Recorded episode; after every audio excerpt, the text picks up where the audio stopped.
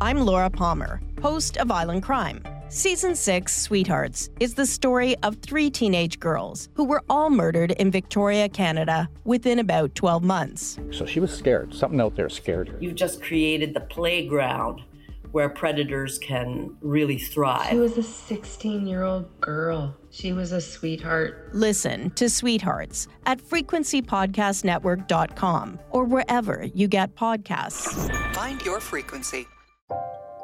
One day soon, I'll be vaccinated against COVID 19. It probably won't happen for a couple of months, but it's close enough now that I know it will happen. And you'll get one too. And when I do get the vaccine, as you know, if you or a loved one have already had it, I'll get a sticker on my driver's license here in Ontario and also likely some electronic proof that I received my vaccine. What that proof looks like will vary depending on where in Canada or the world you live, but you will get something that proves you've been vaccinated. The real question is what will that proof be used for?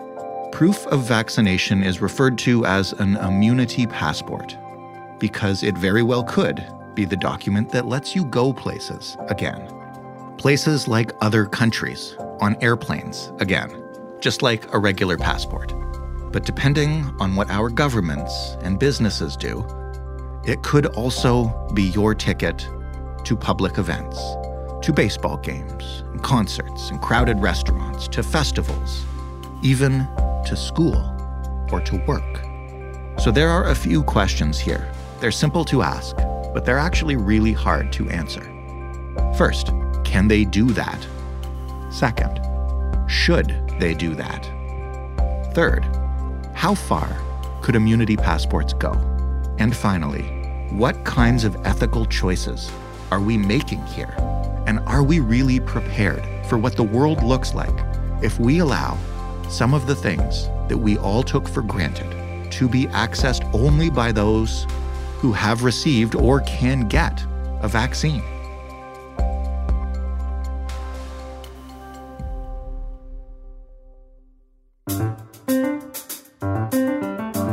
Jordan Heath Rawlings. This is The Big Story. Nicole Hassoun is an ethicist at Binghamton University, a visiting scholar at Cornell, and the director of the Global Health Impact Project. Hello, Nicole. Hi, how are you?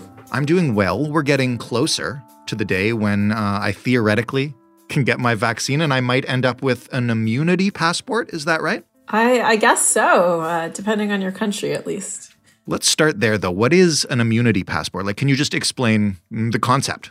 Yeah, an immunity passport is basically a certificate or possibly an electronic certificate that shows that you have immunity uh, to COVID, at least for some time. It would potentially be for uh, someone who's gotten a vaccine, but also you can have immunity passports that would show you have natural immunity. And the idea is that these passports might be required to justify things like traveling or going to work or participating in social events, um, possibly without social distancing. Is this a concept that is new um, due to COVID, or is this uh, something that's been used before historically? Yeah, it's been used in the past. Um, people have been talking about this since the beginning of this pandemic, and it's kind of evolved um, from talking about, you know, testing for the presence of antibodies and potentially giving people permission to you know, engage in social life more freely with just the antibodies to talking about um, immunity passports for vaccination. Historically, in the 19th century, immunity to yellow fever um, was a big problem in the southern United States, for instance. So, those who had survived the yellow fever virus um, were able to get a kind of immunity passport, which had a huge effect on on those people. So they could it would determine things like whether they could get married and whether or not they could get a job. People who were slaves um, in that time period also, you know, their worth was valued based on their immunity status. So it's been um, it's been used before. We also have other cases where, you know, even today, you know, if I fly to certain places, you'll need to have a proof of vaccination for yellow fever. Um, and during the Spanish flu pandemic, uh, there was at least discussion of compulsory medical examinations for travel. Um, but at the time, I'm not sure there was the um, uh, really the ability to to use the immunity certificates because people were hard to trace en route to their destination. So yeah, right now they're they're being used already in Israel and um, China and the EU are talking about it. How comprehensive could an immunity passport program be? Um, you know, you mentioned just a few things off the top, but it seems like it could be required in almost every facet of like returning to normal life. Yeah, I mean, I think that the way that they work could be very, very different. So it could be anything from like um, you just need them to go to baseball games or bars and gyms to you know you just need them for travel to something that's much more comprehensive. I think it's likely that we'll see them. I mean, we're almost certainly going to see them um, in some aspects of life, like travel, international travel, but um, in different places, they'll probably be used to different extents. What kind of challenge um, could somebody who didn't want uh, to be required to prove this. Uh, and I'm not. We'll talk about anti-vaxxers in a minute, who are just you know uh, totally against vaccinations. But even just somebody who who objects to the idea, uh, if it's been around for so long, I'm sure it's been legally challenged many times. Well, there's some ways in which we have legal mandates for vaccination in the United States, for instance. Um, in my children's school district now, uh, they've limited the amount of religious exceptions and other things people have because we weren't getting to herd immunity to protect against diseases like measles, and there's been outbreaks of measles in the United States. So it's common to have some kinds of you know compulsory vaccination and, and requirements of proof for that. But there's legal challenges that you can make uh, to to the kinds of immunity passports that we're seeing. So in I guess the way the World Health Organization works is that um, countries are also kind of part of the World Health Assembly, which makes rules that are legally binding. And so one of those rules is I think it's called Annex Seven. And it says that states um, can implement health measures that, quote, achieve the same or greater level of health protection than the WHO recommends However, they have to have a health rationale, be non-discriminatory, consider the rights of travelers, and be more no uh, not not be more restrictive of international traffic than reasonable alternatives. So there's a question about whether you know that would uh, these kinds of passports would would qualify on those. And then you know in the united states for instance we have the americans with disabilities act and i've read some things that suggest this could be a basis for challenging uh, immunity passports in the courts. It it's uh, protects people who are just presumed to have a disability. And so um, immunity status right not having immunity could be um, kind of seen as a disability potentially and it, it is true like how this is going to work whether it's governments or the private sector that's requiring kind of immunity passports could be really different. So in the private sector like employers here are allowed to um, test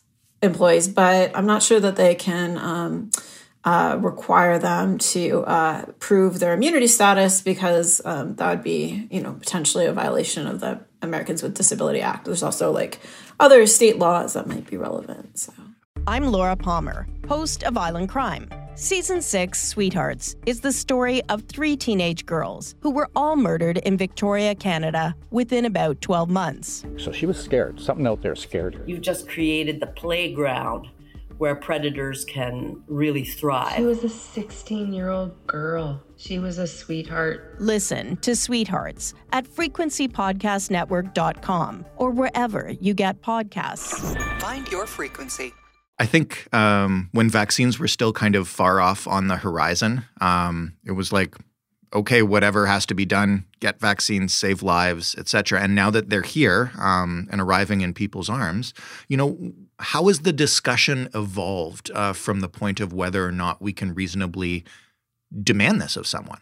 Yeah, I mean, I think you know, there's arguments for and against. So you know, some people say that if we have immunity passports, that it could increase, you know, social activity. It could help protect healthcare in certain ways. Um, you know, thinking about people being able to access long term care homes um, in the United States. You can't visit, you know, elderly people, but maybe if you had a immunity passport, you could, for instance.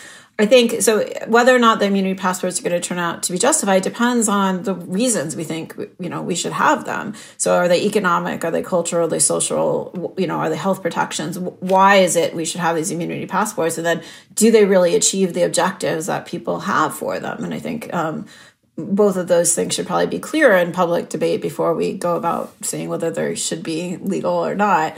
But um, as the discussion kind of has evolved, as vaccines have been arriving in first world countries again, you know, the conversation has kind of evolved from giving immunity passports based on detection of antibodies um, from previous infections to giving passports based on vaccination status. And so, right. if people's tests are wrong, you might end up giving people passports that um, they really shouldn't have, and they still pose high risks to others. But you know, there's still uncertainties. So right now, we don't know really um, if and if so, how well vaccines prevent transmission of the virus. So we know that they're protecting the people who have them fairly well, um, although they still leave one in 20 people kind of exposed. Uh, but we don't know if they can then still get other people sick. And so I think that's one of the questions we need to answer to know how effective vaccines um, and immunity passports will be um, in protecting people, for instance. So if the if the justification for having them is well, this is a you know a good way to protect public health, well, we have to have that information. I guess there's other questions um, about stigmatization and and the risk of discrimination in everyday life increasing, right. sort of on the negative side of things. So it, it's not true that everyone has access to the vaccine right now. It's not true that I think on anybody's theory that access um, to the vaccine is perfectly fair, right? Like people in developed countries are going to have access to this vaccine probably this year. But for people in poor countries, they may have to wait years to get a vaccine if they ever get one. And so, if we have international travel restrictions, right, how is that going to affect people around the world? I think it could be very, very unequitable because access to the vaccine isn't very equitable. Um, and then there's again the threat of stigmatization and people being left out, maybe who can't get a vaccine for health reasons, for instance, or um, people who have uh, who are parts of marginalized groups, maybe at high risk of serious illness from the vaccine, but still not unable to access it um, in in the same numbers as people who, you know, are a little more privileged. How do the ethics of requiring an immunity passport differ depending on what you're requiring it for. You know, um, it feels really different to me uh, whether you're requiring, you know, eventually my daughter to have one to go to school, or you're just requiring me to have one to go to the ballpark and watch a game. Yeah, I think that there's big differences, right, in in what we might use them for, and, and then the ethical justification that you'd need to have them in that case. So, you know, take a public school situation, right? If you said people needed to have a passport to go to school, and then you know that means people can't work if they can't send their kids to school, the the stakes are potentially very high, both for the kids and the families. Um, on the other hand, something like attending a baseball game, not not as big of a deal. Although you know that's a private sector activity, and I think we need to pay attention to what the private sector is doing and probably regulate their behavior. So I don't think individual freedom should be a business proposition. It's understandable that employers want to ensure that their staff and their customers feel safe, but their actions can have significant effects on people's lives. So, for instance, take a travel company or airline that says someone can't fly to visit a dying parent because they pose a risk to others, and that person's, say, willing to take precautions, get tested, and so forth that might not be justifiable if the risks they actually pose are quite limited, right? Especially if others who are flying already have the vaccine. So we should make sure that there's some exceptions if we do have immunity passports for health and you know emergency travel and family reasons and that kind of thing. If you were talking uh, to a government right now that was considering these measures, what would you be urging them to do uh, as they lay them out? Yeah, I actually feel like we could have international regulations on this. I think it would be worthwhile thinking about that. Um, of course, governments are going to do what governments will do. Um, but uh, you know, not only to take into account those legal issues and uh, make sure that you know there's a good legal basis for them, uh, that we're not uh, undermining fundamental rights without a good reason. Um, because whether or not you know it's a restriction or a permission, I think depends on what people have had previously, like relative to how much freedom people previously had. So if you're suddenly going to restrict people's rights, you might see that as an imposition. But in either case, you know, we need to make sure that there's something really at stake. Like, okay, if the health system's going to collapse without immunity passports and we want to maximize economic activity and let some people out, and this is the only way, you know, we can do it, that's a pretty good reason, right, to have an immunity passport system. But you want to make sure there's not another way of kind of protecting health and keeping the health system in place that's a little bit less restrictive for people. So maybe mask guidelines and social distancing would suffice. And I think, you know, we need to justify differential treatment of vaccinated and unvaccinated people because um, not everybody does have fair access to that vaccine. Um, people are in, sometimes in disadvantaged or marginalized groups, and, and these kinds of um, vaccine passports could be risky for them because they're going to face increased scrutiny of, you know, in their interactions in public life. What I wonder, and I wonder if it it worries you, it's something that I've thought about a lot since I knew we were going to talk about this, is – you know, I could understand the rationale, especially in some places, especially um, for important events or contacts, while there's still a, a, good number of unvaccinated people out there, you know, requiring a passport for that. But I, I worry that this is one of those security things that becomes normal and we just live with the way uh, going through airport security changed after 9 11, right?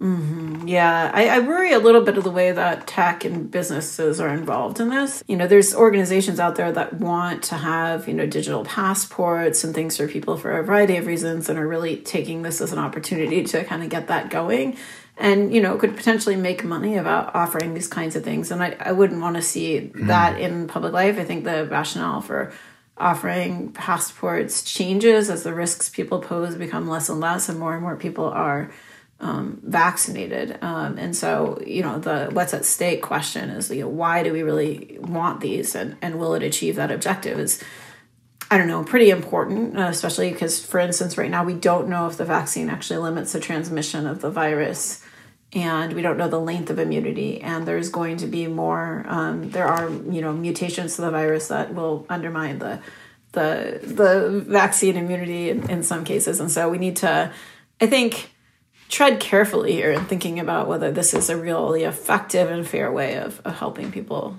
access public life again. I feel like there's a divide between, um, in some cases, it could be incredibly helpful and save lives, and that's why we need it. But there's also, and tell me if you feel differently. I feel like you know you you asked what the motivation for it was, and I feel like there's just such a desire uh, to quote unquote return to normal, that people will be willing to accept a lot of things they might not otherwise. Yeah, I mean, I think that, you know, I just sort of want us to think a little carefully about what the different things are involved there, right? Is it, you know, is it the benefits of economic, uh, you know, activity that we want, right? That, is it the social interaction that people want? Because, of course, you know, my friends who've already had the vaccine are getting together for brunch with their friends already, right? So there are a lot more opportunities for social interaction, a safe, relatively, maybe potentially safer social interaction for people who are vaccinated, independent of you know going to bars and restaurants. So is it is it that social interaction that we want? Is it you know more economic activity? Because if you think, well, you know, if we uh, suddenly have these vaccine, you know, immunity passports required for travel, then maybe more people will travel, maybe. But then there's people who probably would have traveled and, you know, taken precautions who won't be able to. So will the net economic activity be more? And, you know, as far as health, you know, do we know enough to say this would be, you know, a safer way of, and a fairer way of, you know, keeping um, the virus in check, I guess. I think people have offered different rationales. And so for each one, we need to kind of look at it carefully, I guess. I don't know if you're good with me asking you to predict anything, so feel free to decline to predict. But I'm I'm interested in your thoughts on, you know, how long uh, those programs could be in place for uh, if they do decide to activate them, and you know, to your point, if different governments do different things and private businesses are doing different things, like it's one of the things that I see, you know, in the immediate aftermath of the pandemic might be somewhat navigable, but just could become a really confusing mess over time. Yeah, I mean, so there is like a lot of uncertainty about how the virus and so forth is going to evolve, how effective the vaccines will be. Will it be, you know, anybody getting any vaccine anywhere can travel anywhere? Or if they have a permit, you know, if they get a vaccine, they're going to be a patchwork system of vaccination requirements. Like if you're, you know, in Russia, obviously the, the Russian vaccines are going to be fine. But if you're not, will that work, you know, to come to the United States? And I think it could be fairly complicated. People um, could potentially abuse the system. You know, some people are arguing for good digital solutions for that reason that maybe it, it, could help us navigate that but and universal ones but then there's the data privacy issues that come with that and another thing that i just want to point people to is i think the swiss vaccine task force guidelines are actually quite good on this um, they're quite wise and you know they basically say well look if it was shown that vaccination significantly limits transmission then maybe these kinds of immunity passports could increase, you know, social activities and um, help protect people who are in, you know, long-term care facilities and so forth, and encourage acceptance of vaccination. But the differential treatment, the risk of stigmatization, unfair disadvantages, and, uh, you know difficulties in verifying these anti-pandemic measures couldn't put strains on social cohesion. And so uh, basically what they say is that uh, you know to, to justify the use of immunity passports the danger that the li- limited activity of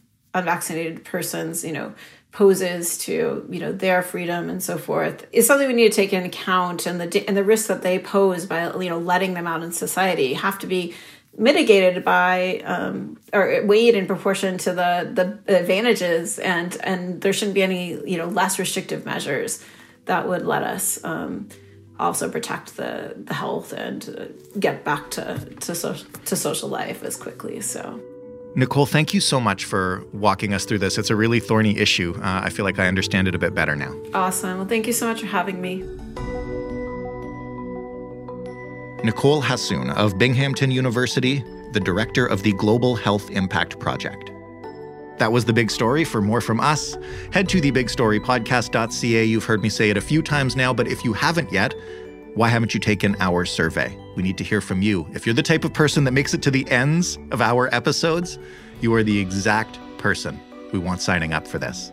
You can also talk to us on Twitter at TheBigStoryFPN. You can email us, TheBigStoryPodcast, all one word, all lowercase, at rci.rogers.com. And as always, we're in your favorite podcast player in Apple and Google and Stitcher and Spotify and Pocket Casts, and you can ask Alexa to play the Big Story podcast as well. Thanks for listening. I'm Jordan Heath Rawlings. We'll talk tomorrow.